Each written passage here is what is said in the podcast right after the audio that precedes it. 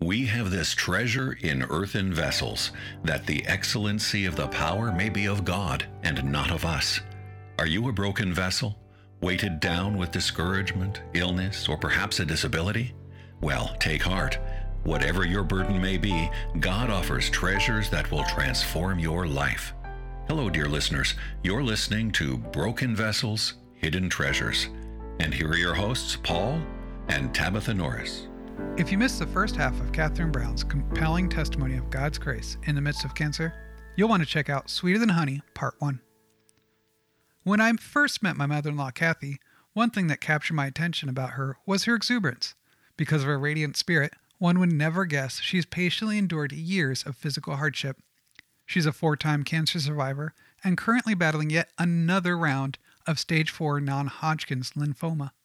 In spite of her ongoing treatment, she's active and vibrant, serving as a pastor's wife, church secretary, a caregiver for her aging mother, a homeschool teacher for her granddaughters. Her extraordinary joy and strength found in Jesus Christ has impacted many, many lives. So today, as we continue her testimony, I believe your hearts, too, will be uplifted. Our loved ones, they do their very best to comfort us and bolster our courage. They say things like, It's going to be okay, I just know it is. But when it comes right down to it, they're just humans. They don't really know if it is going to be okay or not. And no matter who loves you the most on this earth, they are incapable of giving you the strength, courage, and peace that only comes from God. God is the one who knows all things. God never changes. God is a constant in this ever changing world. Our anchor in the tumultuous storm has got to be the Word of God. I love the word imagery in that old hymn, My Anchor Holds. Though the angry surges roll on my tempest driven soul, I am peaceful, for I know, wildly though the winds may blow, I've an anchor safe and sure that can evermore endure. And it holds, my anchor holds. Blow your wildest then, O gale, on my bark so small and frail. For by his grace I shall not fail, for my anchor holds, my anchor holds. Now, I wish that right now I could tell you that from that point on, everything was perfect, perfectly smooth sailing after my colostomy, and I no longer feared it, but it wasn't. God had more precious treasures to give to me. The next few months involved a major overhaul in my lifestyle, coping with the pain after surgery, the different way my body worked now, and many extra hours required to take care of my new body, and learning how to mingle in public without embarrassment sometimes found me a bit sad and discouraged. But they were always just little setbacks. And by then I knew what to do to achieve the victory. God had me under his wings, protecting me, comforting me, making me keenly aware that 100% of my identity is wrapped up in him, not in a disfigured body. I am also very happy to report that when that biopsy came back on my tumor, there was no cancer to be found. The tumor was precancerous, so after it was removed with surgery, I had no need for further cancer treatments. Four months later, my doctor was thrilled with the healing that had taken place in my body. He told me that he would like to once again admit me to the hospital for a reversal study. After the study, my doctor felt that I was an excellent candidate for a reversal. Now, a reversal meant that he wanted to put me back together again. He wanted to make me normal again. And so I underwent a second major surgery, and he did just that. All the honor and glory and praise goes to my Heavenly Father for this accomplishment. My special journey did not stop there. During an exam that was related to my surgery, a lump was discovered in my neck.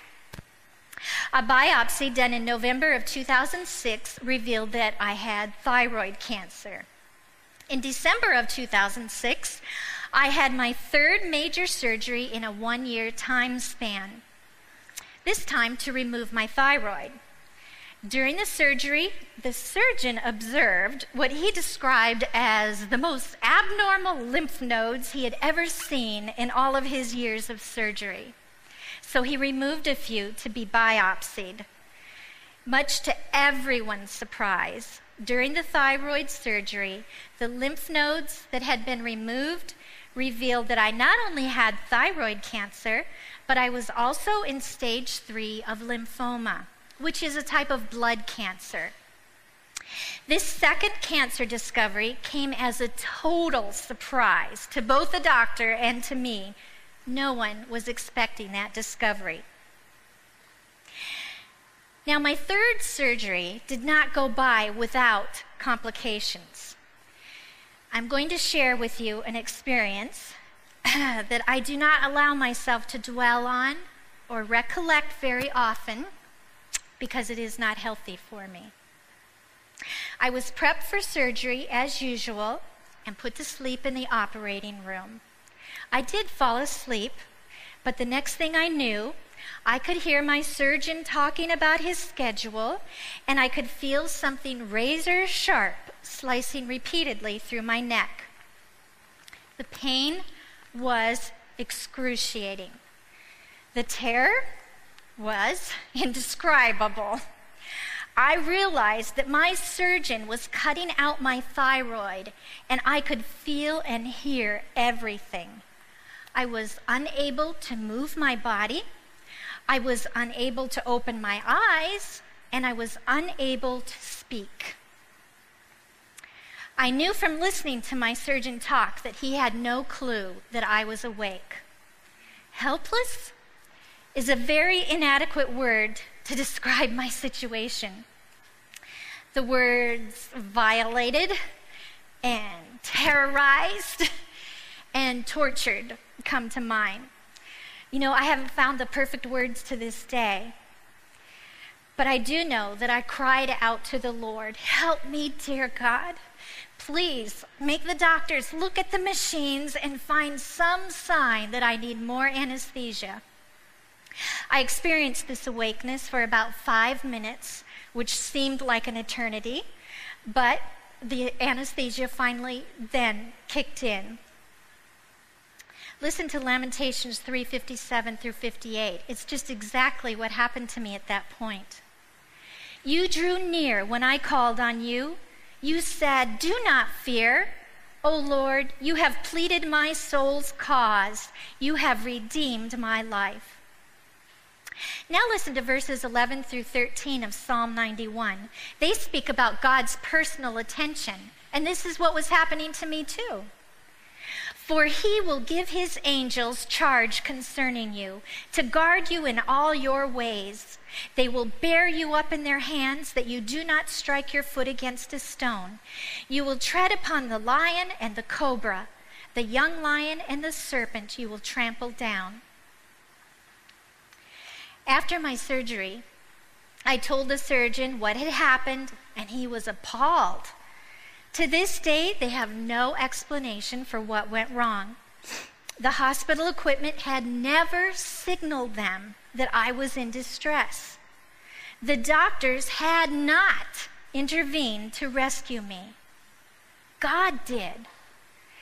Since my surgery, I've read a lot of accounts of, the, of people that this has happened to all of them have had to undergo psychiatric care, and none of them have ever been the same again.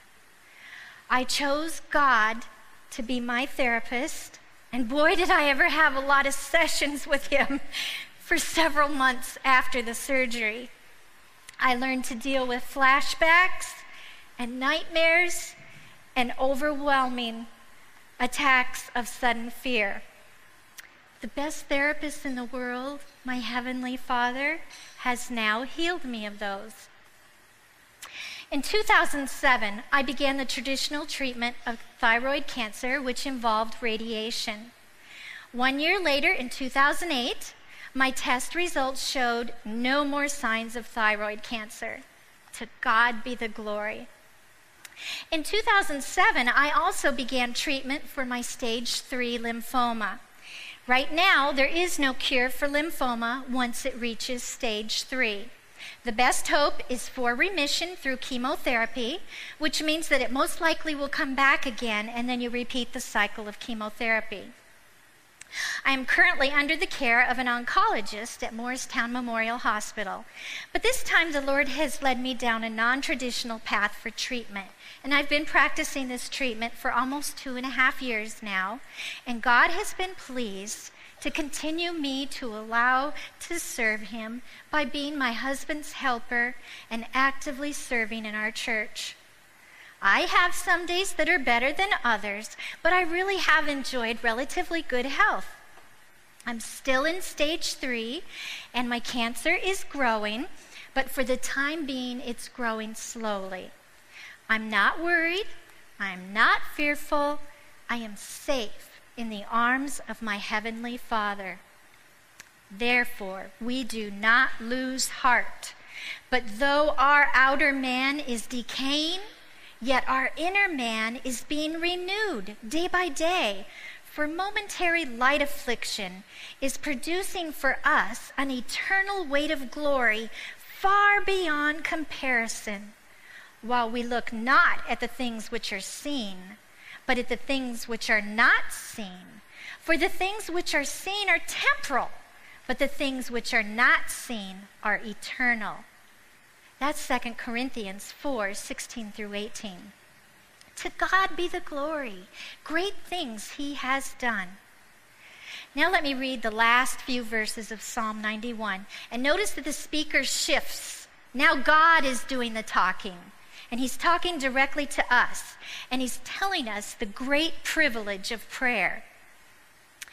Because he has loved me, therefore I will deliver him. I will set him securely on high because he has known my name. He will call upon me, and I will answer him. I will be with him in trouble. I will rescue him and honor him. With a long life, I will satisfy him and let him see my salvation. That phrase, he will call upon me, in verse 15 refers to prayer. James 5:13 says, "Is any among you suffering? Then he must pray." Submerge yourself in the scriptures and then pray, pray, pray. Now, what do you do when you're so overwhelmed that you don't even know how to pray? And sometimes when you get in situations like that, you're in that predicament. Romans 8 26 27 says, The Spirit also helps our weakness, for we don't know how to pray as we should. But the Spirit Himself intercedes for us with groaning too deep for words. And He searches the hearts and knows what the mind of the Spirit is, because He intercedes for the saints according to the will of God. Another way to pray is to make some of the Psalms your own personal prayers, and I have found that a great blessing. Here's one of my favorites Save me, O God, for the waters have threatened my life. I have sunk in deep mire, and there is no foothold. I have come into deep waters, and a flood overflows me. I am weary with my crying, my throat is parched. My eyes fail while I wait for my God. Do not hide your face from your servant, for I am in distress. Answer me quickly. Oh, draw near to my soul and redeem it. But I am afflicted and in pain. May your salvation, O God, set me securely on high, for the Lord hears the needy and does not despise his who are prisoners. That's from Psalm 69. I want to leave you with these thoughts. Hard times will come. It's a fact in this fallen world. And some experience harder times than others, but everyone goes through hard times. The solution to our having peace and joy is not for those problems, those adversities, those trials to go away. The solution is the renewing of our mind. The solution is the way we view our adversities. The solution is to see our adversities through God's eyes. Peace and joy are not contingent upon the absence of adversity. Otherwise, none of us could hope for lasting peace and joy. I know this is true because Ecclesiastes 10:8 says if a man should live many years let him rejoice in them all and let him remember the days of darkness that's the hard times for they will be many. I have learned that hard times are a reason to give thanks. And again, C.S. Lewis, one of my favorite authors, says that it is hard to turn our thoughts to God when everything is going well. God wants to give us something, but He can't because our hands are full. And you can just imagine this imagery. Um, you know, I was holding my wonderful husband, my wonderful children, my wonderful church family, my good health, nice home. I didn't, I didn't have any room for anything else. There was nowhere, no room for God to put anything else in my life. Hard times remove some of those things from our arms and they enable us to open up our arms and receive great and mighty treasures from the Lord. God never takes something away without giving something greater in return. Did you catch that one? God never takes something away without giving us something greater in return. Blessed is the man who perseveres under trial, for once he has been approved, he will receive the crown of life which the Lord has promised to those who love him. That's James 1:12. Hard times crush us, and they bring us to a point where we know we cannot make it without God. Therefore, I am well content with weaknesses, with insults, with distresses, with persecutions with difficulties for Christ's sake, for when I am weak, then I am strong. That's 2 Corinthians 12:10. When hard times come, turn to the Lord. Yet those who wait for the Lord will gain new strength. They will mount up with wings like eagles. They will run and not get tired. They will walk and not become weary. That's Isaiah 40, 31. If I'm ever forced to pick a favorite verse, which I don't like to do because it's really hard, I always have to land on Isaiah 40, 31. God allows adversity into our lives, not to destroy us, but to strengthen us. Isaiah 40, 31 says he'll give us eagle's wings. Have you ever had the privilege of watching an eagle soar in the sky? Have you ever read how powerful their wings are? God can give you eagle wings that not only have the power to overcome evil, but that will give you the strength to soar high above it. God never promised to prevent hard times from coming, but He did promise to use them to strengthen us, and He promised to see us through them.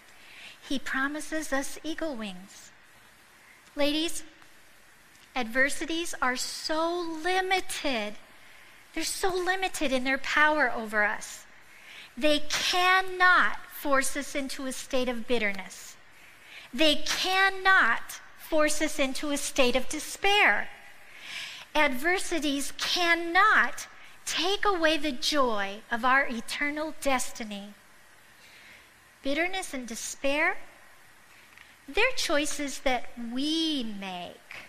They are self inflicted wounds that deal a fatal blow in the pursuit of godliness. We have as much power over those choices as when a waiter comes to our table and reads us the menu. We could say no thank you to that or yes please to this. In the same way, we can say no thank you to bitterness and no thank you to self pity.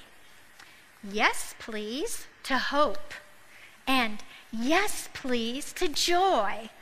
And yes, please, to love. God's word, which is sweeter than honey, empowers us to make these choices that revitalize us and renew our minds when we are weak. Let me encourage you to achieve victory by following Psalm 91, which teaches about God's protection, His peace, His personal attention, and the power of prayer. God's word is so very sweet. Oh, taste and see that the Lord is good. Thanks for tuning in today to Broken Vessels, Hidden Treasures. It is our hope and prayer that you will find the grace and goodness of God even in trials. We'd love to hear from you, and your feedback is important to us. You can reach out to Paul and Tabitha with comments, questions, or to share an episode with a friend in need through our website at bvhtministries.org.